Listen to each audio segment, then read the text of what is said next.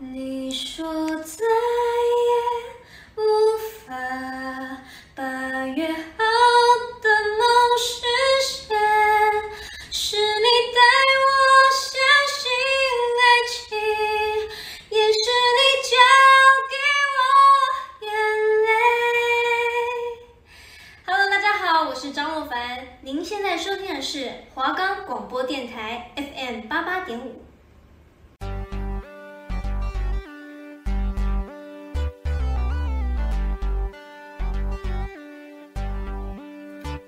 各位听众，大家好，晚安。宇宙科技充满了各位无限的想象，大家是否对于科技生活充满了各种好奇与疑问？也憧憬能为生活带来便利的智慧科技、智慧助理。您的科技观点，科技生活龙一一为您解答。科技生活龙要多深有多深，让我们来为了您了解、探索科技的美好。我是今天的节目主持人黄静文。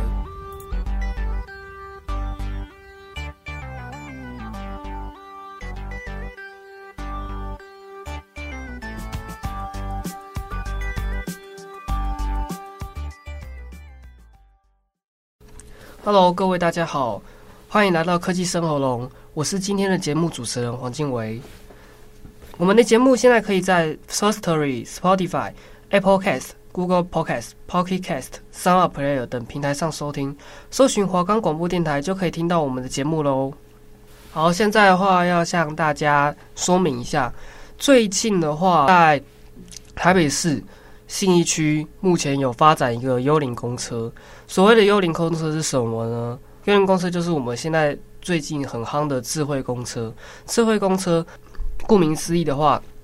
那是一个智慧导航的公车，里面是没有人的，里面是没有驾驶员的，只有一个呃关注员会在那边监控着整个汽车它操作的流程，还有运行的时候，就会里面会有一个监监看的人在里面，然后会邀请民众上来试乘。那目前的话，北市府十日和摩电信举办五 G 智慧工程。公车试乘的记者会，盼加速实现智慧生活。此次五 G 智慧公车有高画质影及大宽屏的特性，车上还有全自动额温测量机和 AR 口罩的辨识系统，帮民众做好防疫工作。而我们的资讯局指出，就是在试乘活动的期间，民众是可以在捷运市政府站，就是信义微风的前公车站及捷运台北一零一公车站搭乘这个所谓的五 G 智慧公车，体验高画质的影音和五 G 应用。目前的话，它基本上信义区的每个站基本上都是有停的，它有分很多时段，然后可以在公车那边去等。可以利用 APP 搜寻，搜寻车子的，看什么时候会过站，什么时候是可以开放试乘的时间，一个手机 APP 就可以查询得到。那么目前的话，车辆行驶时间是每天下午二十两点两点二十分至晚间八点四十分，周末的话就六日延长是可以到九点二十分的。单趟车程的话约十五分钟，每趟最大乘客数为座位二十二人，站位一人。站位一人的话就是那个监控员这样子。那么，呃，目前的话，我自己认为就是这种，因为科技时代的趋势，然后五 G 智慧公车已经成为大家家喻户晓话题，并且可以实现出来。这个些事情是我觉得非常值得去赞赏。我们台北市可以利用科技。然后利用交通，然后去结合这些 App，然后去使民众去使用它，然后还有机会去试乘这这个所谓的智慧公车。那么之后，我相信在不久的将来，我们的五 G 智慧公车就可以真正实现，在日常生活中，平常要搭公车的时候，就可以去做搭乘的这个行为。那么我觉得以后的话，公车。呃，虽然可能会造成有一些，呃，公车的驾驶，他们会造成一些失业的问题，但是我自己是觉得，目前这种情况应该还不会到很快发生。如果真的是以后公车的话，我们搭乘公车，所有的公车司机、公车司机大哥，他们都是被这个所谓的五 G 智慧公车取代。那我觉得这件事情有好有坏啦，看个人。那么我讲解一下这个智慧公车，它主要里面的监控三百，它主要是三百六十度监控车辆的安全。限于信我们台北市信义路上试验运行的五 G 智慧公车，为台湾智慧驾驶主导研发，与我们的台北市政府合作，获经济部无人载具核发试车牌照。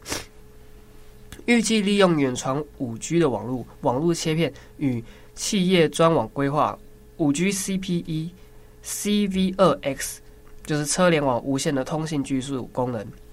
其中，自动驾驶系统及智慧路口由台湾智慧驾驶研发建制，国产电动巴士由创意能源制造。我们所有车位管理系统都是我们基本上就是某公司跟我们台北市政府合作建制，所以高精度地图和新创智能建立与维护。那么，我觉得这件事情是非常非常值得庆幸的，因为我们有机会可以搭载。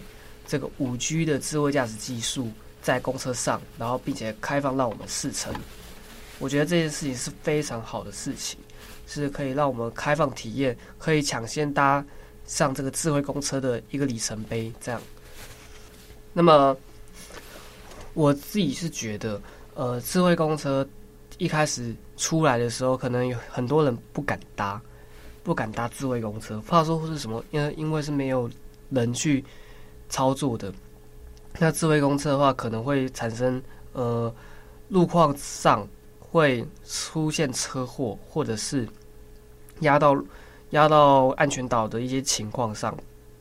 但目前五 G 的时代出来，五 G 它本身的特色就是低延迟，然后高效能，然后还有所谓的高运算。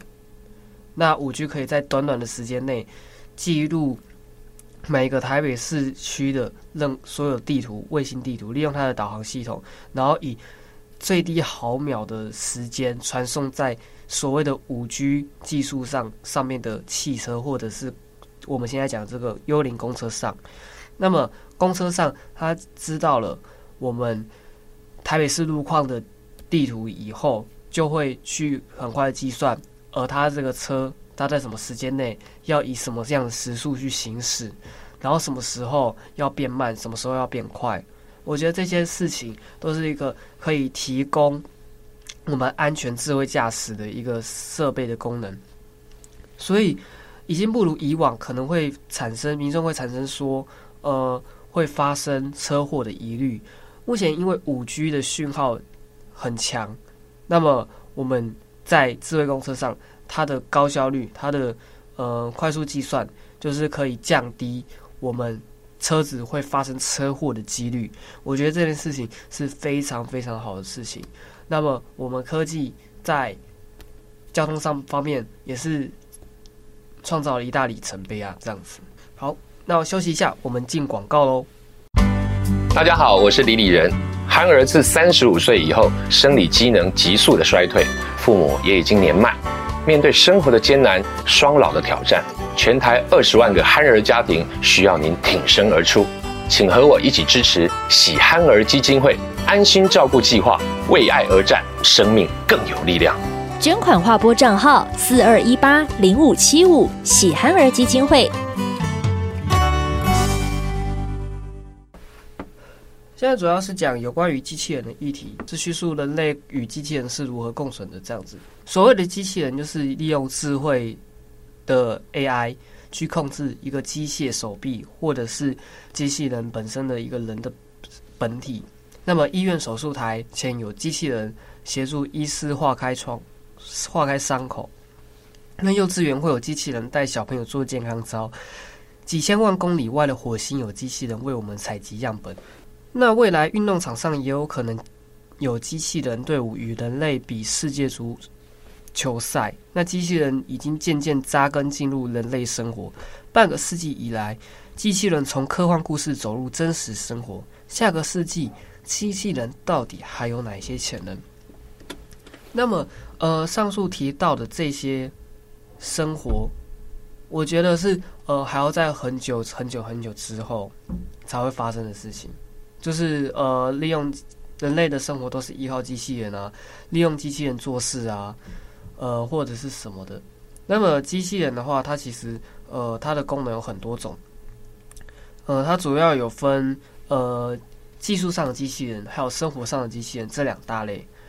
那生活上的机器人的话，呃，主要它是可以提供你在家里，你可能跟他讲说，呃，我要呃吃什么东西，或者是我想要帮忙打扫家里，基本上基本上日常的需求，机器人都是可以帮你完成的，已经现在是已经可以达成的。那么之后，机器人我相信可以再做更多更多事情。甚至是可以陪人类运动，或者是陪人类唱歌。虽然这项技术已经渐渐有了，但是还没到稳定的时候。那么，呃，我之前我自己本身有出去南部，类似郊区吧，有一个很好的饭店，有一个就是一个五星级的饭店。至于是什么名字，我就不说了。那之前。住的那个饭店，饭店里的 room service，它是一个智慧机器人。大概是半年前的时候吧，那时候我超级讶异和新奇。它主要是服务服务前，呃，饭店就会给你一个房间的密码，就是你的房号、你的房卡、你的密码。那如果你要吃东西、喝东西，就可以在饭店里，饭店里它会主要放一个平板，然后让你选择你想要的食物。然后我就在上面平板点了，呃，我要呃柠檬汁，或者是我要红茶，甚至是说我想要点一份牛排这样子。那么我那时候在点，大概点完就传送过去，大概没大概五分钟到十分钟左右的时间，然后我的饭店的房间门口就会就会发出一个声音，就是一个门铃声这样子，那就是收到。这个 room service 的服务，那当我打开门的时候，发现啊，居然是一个呃前所未有的机器人。虽然它长得不是很像机器人，但是它会发发声说：“呃，客人您好，您的机器人，呃，您的食物已经送上门来，然后请输入你的卡号跟密码，然后领取你的食物跟饮料。”那时候我就一样是输入呃密码。然后账号房号这样子，然后它就会有会出现呃机器人，它上面它就会打开一个闸门，然后里面就像类似像保冰保冷的保冷的柜子，然后你拿里面就是有你点的食物在里面，然后就可以拿进去。呃，我觉得这是非常非常方便的，因为科技可以为我们生活带来很多很多非常方便的事情，包括最主要就是机器人，机器人它。真的，我觉得非常方便。真的，至于现在的科技多科技展啊，就是多半会有机器人展示的活动。我那时候，我原本本身自己对机器人是非常非常的欣喜，非常非常就是呃想要去接触这些机器人的，甚至跟机器人聊天互动。那至于现在，呃，我只要有空档的时候，就会找时间去参观那种类似机器人的展览。那么我也会看到说，呃，机器人就是在展览中，然后会跟参观的人互动。那么我那时候就是觉得说，哦，真天哪，他都还可以跟人类聊聊天，跟我们人聊天。那我也想要去体验看看，然后我就会跟着人群走，然后大排长龙在那边排，在那边等。然后看可不可以跟机器人互动，因为我本身对机器人是非常非常有兴趣。小时候的时候，小时候的时候也会看，我很迷《魔鬼终结者》。《魔鬼终结者》里面的阿诺，他本身就是个机器人。但是那一种电影的话，会是太过于科幻的啦。但是我从小就看《魔鬼终结者》，我是觉得非常憧憬机器人的时代。虽然他电影里面演的机器人是会杀人的那种机器人。然后甚至是摧毁全世界，然后造成世界末日。虽然结局并不是那么的好啦，就是有一点悲悲情，但是我还是很向往机器人的生活。我相信机器人不会只是像呃电影里面会去杀人类，去统治人类。虽然机器人会思思考，但是我相信机器人思考一定会，他可能会自己思考说，他如果有思辨能力，他可能有自己思考说，哦，是人类创造了我，那我会想要跟人类做朋友，我不要去，因为有人类才会有我嘛。那么我为什么要去做呃消灭人类、统治世界的想法呢？那我觉得机器人如果我真的会想想这种的话，我是觉得非常好、非常不错的。那么。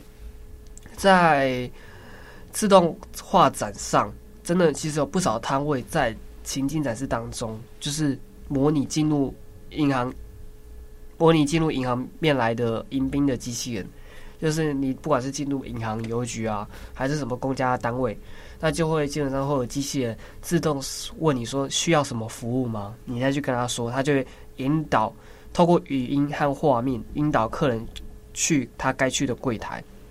而如果是在比较复杂的餐饮类型、餐饮的这种店店上，或者是药妆店这种情境模拟上，则有不同复杂程度的程的任务。但至少点餐或运送简单物品给客人，在药局或者是旅馆的使用案例当中，就是真的能够让机器人配送、调配这些餐点或运送简单物品，呃，给客人这样子。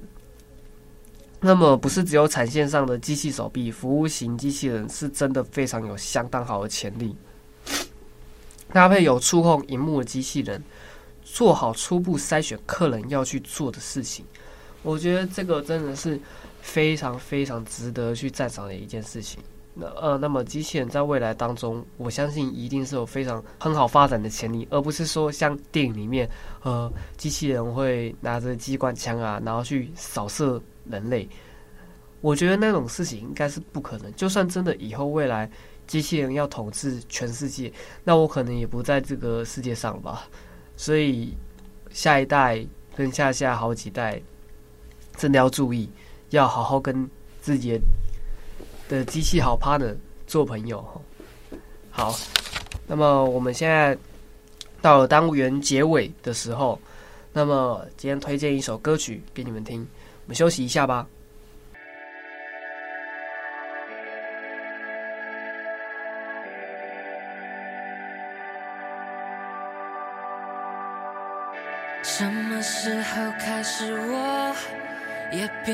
疲惫不堪，疲惫不堪？什么时候开始，我也必须这么勇敢，这么勇敢？当我望向星空的时候，却什么也没有。当我望向星空的时候，却什么也没有。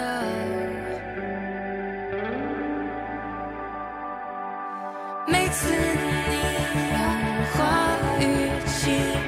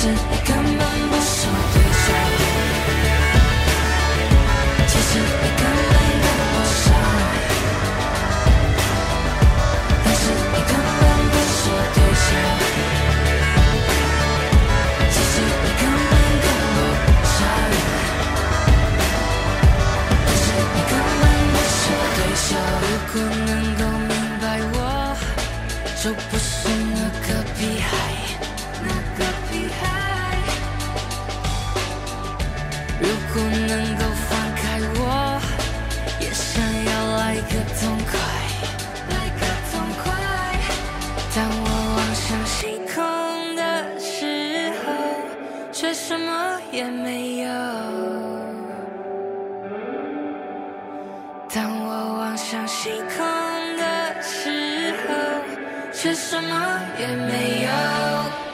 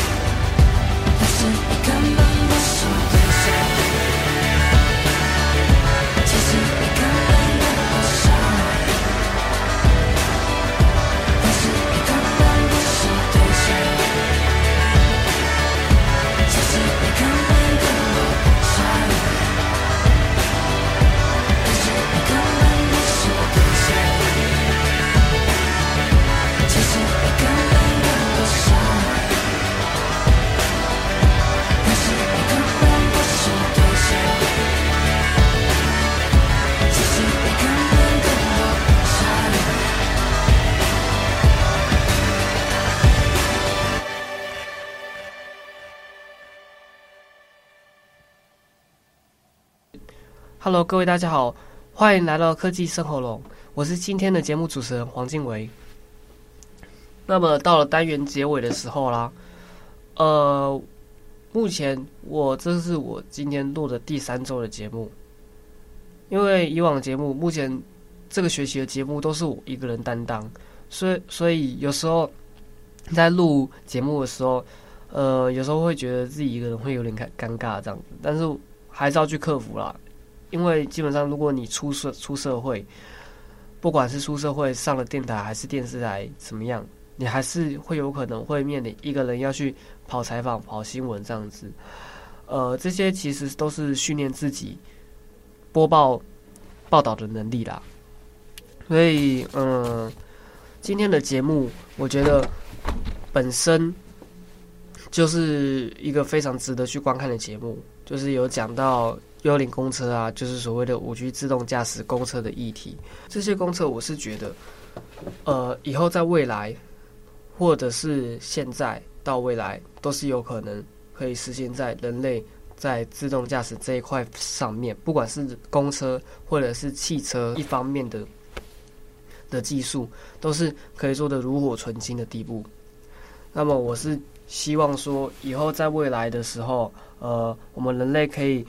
运用这些科技，去不管利用五 G 啊，不管是在科技上面，或者是交通上面，还是生活上生活上的方面，就是可以做的非常进步，非常有引导力在人类的生活上。那么我是觉得，呃，五 G 自动驾驶在未在现在已经是。算稳定的状态，那未来的话一定会更稳定，会更好。那么机呃之后我们讲的就是机器人。机器人的话，我相信呃目前机器人是可以提供我们很好很优质的服务，但是多多少少我自己认为啦，多多少少还是会发生一些 bug 或者是呃机器人卡顿的情况发生，因为有时候机器人你去操作它的时候。那机器人就真的有时候会很不受控。那机器人不受控的话，呃，它可能就是没办法去执行你命令它的指令，它就没办法操作这些命令。那有一些是很非常麻烦的。但是久而久之，人类我们人类技术在机器人技术上面这一方面，就是会加强提升它的效能。那么机器人也是会变得越来越聪明。然后越来越有效率，所以我相信，如果是在过了三五年的话，机器人的话，它本身就会开始会有所谓的自动思考的模式，它会懂得去跟人类聊天，就像人性化的聊天，而不是单纯说，呃呃，机器人我要去哪里，要怎么走，它就是这样子单纯的告诉你。我相我希望是之后的机器人，它是除了可以告诉你，呃，怎么走。那他还可以跟你分享说他之前去过什么地方，然后可以跟你说呃附近有什么好吃的，然后我可以推荐给你。我觉得这些事情都是可以在人类上面生活方面可以提升更好一个完完美的层次这样子。那么呃机器人的话，我相信绝对不是只有单纯的机器人，以后机器人说不定还可以带你带你出去玩啊。带你飞呀、带你爬山啊，这些东西，因因为科技的发展，人类始终不是只有有生命的朋友，无生命也是可以当成一个朋友，所以这在未来科技产业上是一个非常好的事情。但是当然有坏处啦，有可能机器人会取代人类的工作啊，或者是呃取代人类平常的生活。或者是你平常，你就算是洗澡或是睡觉，可能都会被机器人看得一清二楚，自己会变得没有那么有隐私啊。所以是希望，呃，机器人同时在给我们生活方便的同时，又可以让我们保留自己一点点的隐私权。那么好，那。